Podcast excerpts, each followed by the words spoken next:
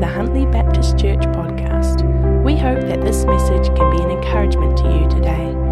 Please feel free to contact us at huntlybaptist at extra.co.nz or visit us at huntlybaptist.com. God, we thank you for the document that this nation was founded on. We pray we'd live up to it. We pray the spirit of it would just infiltrate every major decision, Lord, everything that's done, that uh, reconciliation would, would continue in Jesus' name. And we just pray for Jane and this new job. We pray blessing on her. We pray that you'd uh, anoint the time with, uh, with patience and staff and just make up for this time or lack that she can't get to worship. And we just pray a, yeah, Holy Ghost blessing on it now in Jesus' name. Amen. Colossians 3, verse 17 says, And whatever you do in word or deed, do it all in the name of the Lord Jesus, giving thanks through him to God the Father.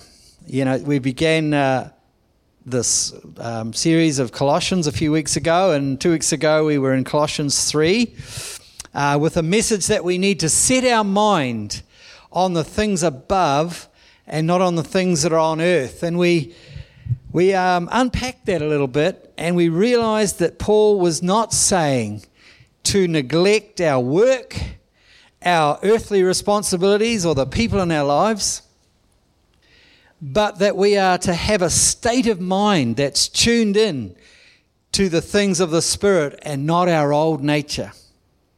We need to turn up the, the spirit channel and turn off the old nature channel. One of the things that uh, Jenny and I really love to do is uh, to take long road trips together, anywhere really. Uh, we normally have a purpose, we normally have a destination in mind, but um, we just enjoy going on these road trips because we can talk and there's no interruptions generally. And there's no music on when we travel together. Because I need to turn up the Jenny listening channel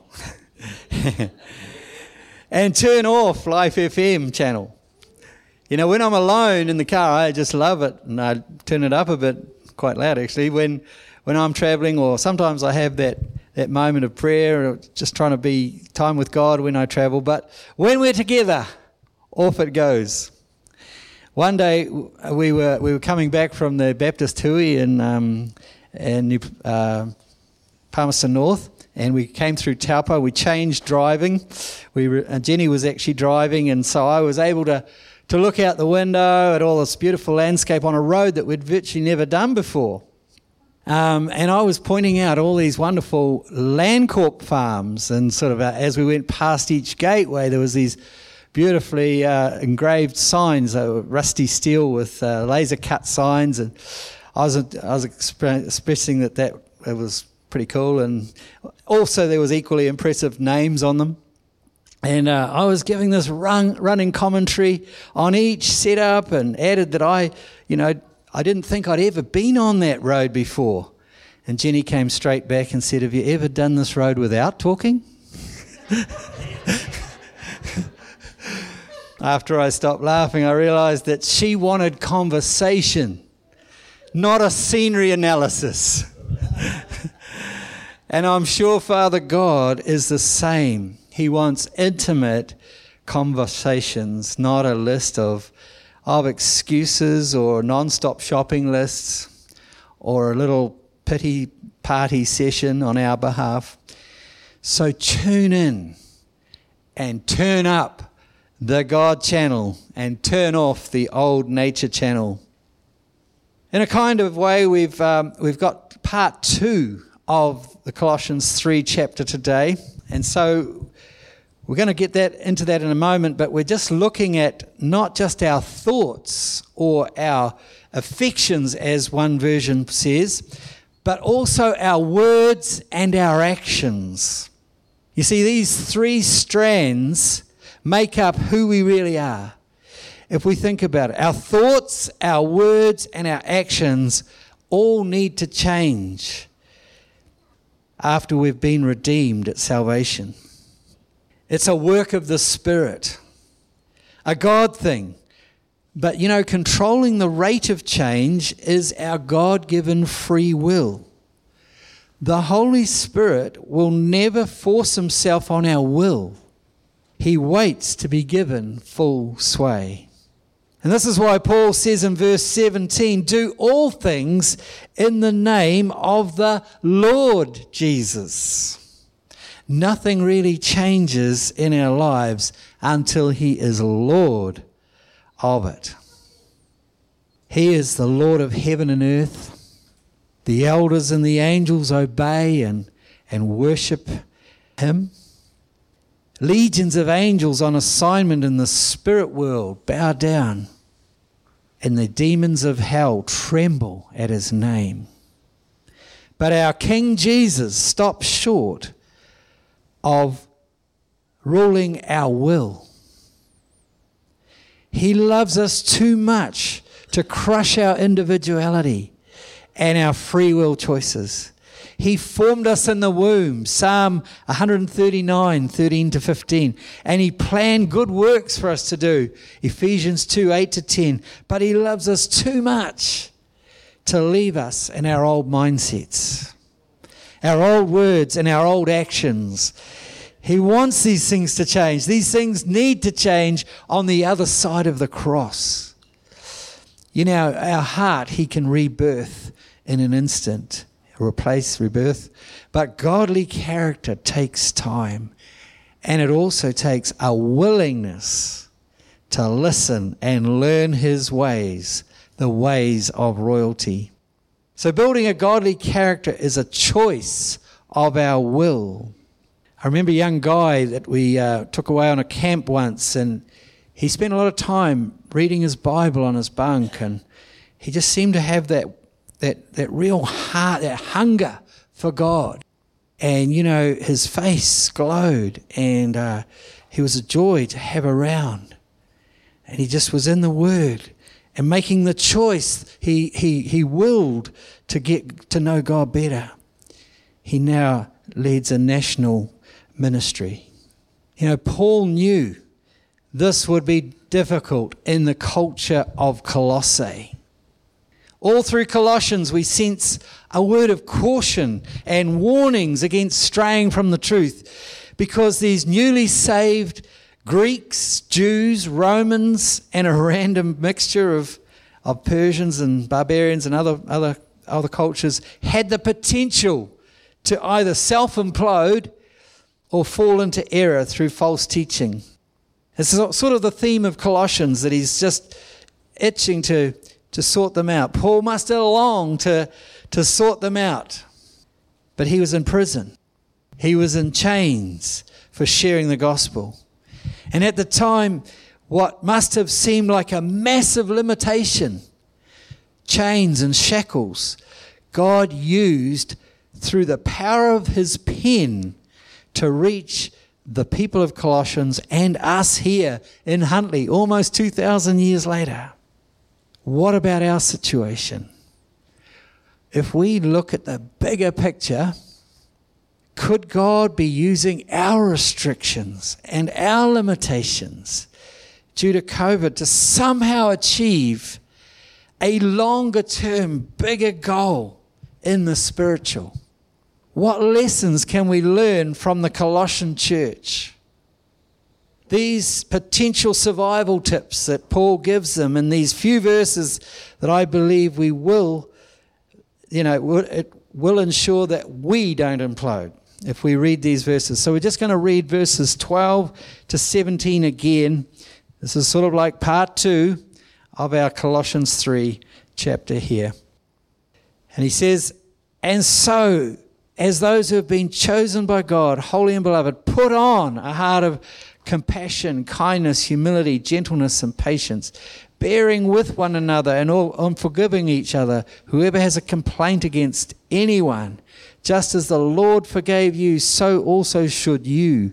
And beyond all these things, put on love, which is the perfect bond of unity And the, let the peace of Christ rule in your hearts, to which indeed you were called in one body, and be thankful. Let the word of God or the word of Christ richly dwell within you, with all wisdom, teaching and uh, admonishing one another with psalms and hymns and spiritual songs, singing with thankfulness in your hearts. And whatever you do in word or deed, do all in the name of the Lord Jesus, giving thanks through him to God our Father. Just as Paul wrote timeless words that held a fledgling church together in the first century amidst great persecution, so we need to hear these words today in our situations. Who knows what God's doing through these times in the spiritual realm? in that bigger picture. But we have to do these few keys. Number one, the first survival tip is to put on some key character qualities. I love Paul's imagery of getting dressed for action. We need to put on a heart of compassion, kindness, humility, gentleness, and patience, bearing with one another, forgiving one another. I've, this is my third shirt I've had on this morning. we had to put on different clothing today than we had yesterday. But Paul's saying to put on these things. Are these character qualities out of date? And that would be a definite no. In 2022, they are very much in fashion, these character qualities, and sadly in a little bit short supply. They almost need to be written in capitals with uplights on a motorway billboard, don't they? Might save a few people cutting in on us. Actually, I travelled to Auckland the other day, as someone said, and um, I, I almost sensed there was sort of a little bit slower pace, maybe, a little bit more tolerance. Um, maybe it's a Waikato thing. We need to be a bit more tolerant. Sadly, even Christians have lost their grace in recent times you know, it seems the frustration of restrictions has brought out the best and the worst in human behavior. And no matter how tough things get, I believe we shine best when we display Christ as the world gets darker. We're to be ambassadors. In the reading that Iris um, read, we are to be ambassadors of grace and display these character traits clearly spelled out in Colossians 3. These attributes of Christ are not conditional on how we're being treated. They are not conditional on who's in power or on our comfort level. They are the outward expression of Christ within us, regardless of outward pressure. You see, the man who wrote them was in chains for doing good. Yet not once did he strive to get even or put down his oppressors. Let's put on compassion, kindness, humility, gentleness, patience, and forbearance like a garment. And just for good measure, let's add love to the outer layer. That's really basically what, what Paul's saying here. Beyond all things, he says, put on love. The New Living Translation says, make allowance for each other. I love that. Make allowance for each other's faults and forgive anyone who offends you. Wow. How many relationship breakups and church breakdowns would, would be avoided if we just did those two things, allowed for faults and didn't get offended? Number two, Paul says, Let the peace of Christ rule our hearts. Verse 15. What rules your heart today? What are you most passionate about? What, what gets you up, gets you going? Ask yourself, what state is my heart in? You see, the healer of, of hearts is waiting to be invited in. And we won't display the fruit in verses 12 to 14 unless our hearts are ruled by Christ's peace and our lives line up with the written word. Verse 16. You see, living right brings God's peace. We've prayed for many people who haven't been able to sleep or, uh, you know, just having trouble with that mind, you know, s- stopping thinking about things over and over. And more often than not, there's something else not quite in line with Scripture in their life. And sometimes we, we say it and sometimes we just pray for it. See, true peace is when you can sleep through the storms of life. I've said it before, I'd rather be in a storm with Christ in the boat than on calm waters without Him. Storms don't last, but the peace of Christ and His Word last forever. Finally, whatever we do in word or deed, do all with a capital A L L in the name of the Lord Jesus. This verse is like a bookend to Paul's opening thoughts about our minds. He starts with our minds and ends with our words and deeds. In fact, once we have the mind of Christ, our words and deeds reflect that. All through Scripture, we read where God honors and speaks life into good and bad situations. This powerful gift is actually available in His name to us, providing we give thanks through Him to God the Father.